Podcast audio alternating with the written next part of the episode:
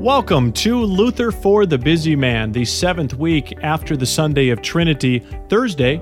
Our scripture reading comes from Psalm chapter 33, verses 8 through 22. Let all the earth fear the Lord. Let all the inhabitants of the world stand in awe of him. For he spoke and it came to be. He commanded and it stood firm. The Lord brings the counsel of the nations to nothing. He frustrates the plans of the peoples. The counsel of the Lord stands forever the plans of his heart to all generations. Blessed is the nation whose God is the Lord, the people whom he has chosen as his heritage. The Lord looks down from heaven. He sees all the children of man. From where he sits enthroned, he looks out on all the inhabitants of the earth. He who fashions the hearts of them all and observes all their deeds. The king is not saved by his great army. A warrior is not delivered by his great strength. The war horse is a false hope for salvation, and by its great might it cannot rescue.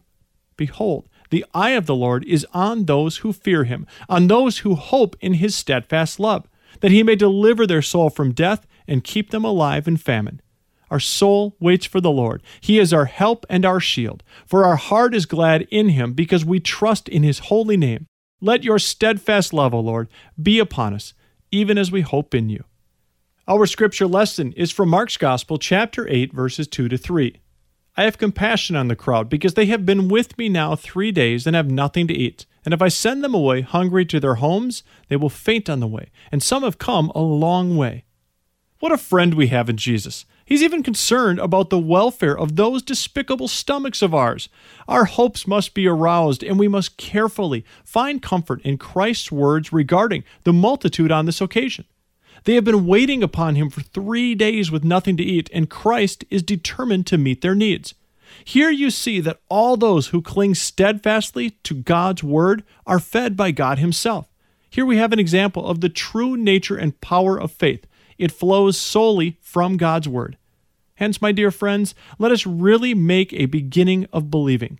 Unbelief is the overall reason for all the sin and vice which has gained the upper hand in all social ranks in our day. How does it come about that there are so many silly women and rogues everywhere, so many traitors, thieves, robbers, usurpers, murderers, and those who have ecclesiastical livings for sale? All this results from unbelief.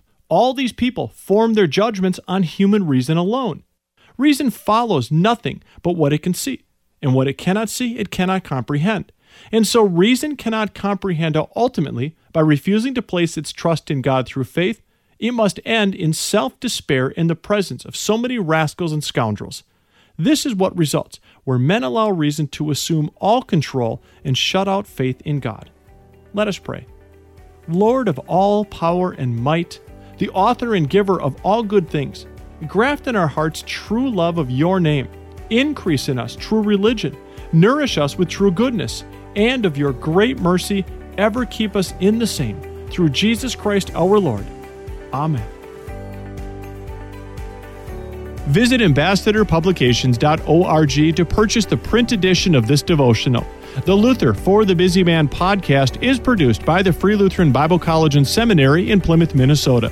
Visit lutherforthebusyman.org to receive each day's devotion in your inbox. And go to flbc.edu for the latest from the Free Lutheran Bible College and Seminary. Start here, go anywhere, grounded in God's Word.